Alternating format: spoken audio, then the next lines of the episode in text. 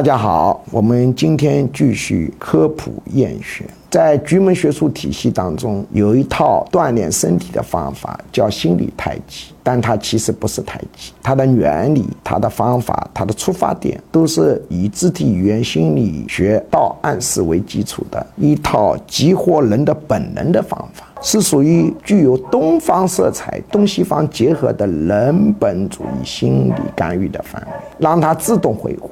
心理太极对于厌学有明显的缓解作用。当然，他这个东西是没办法通过视频学习学会的。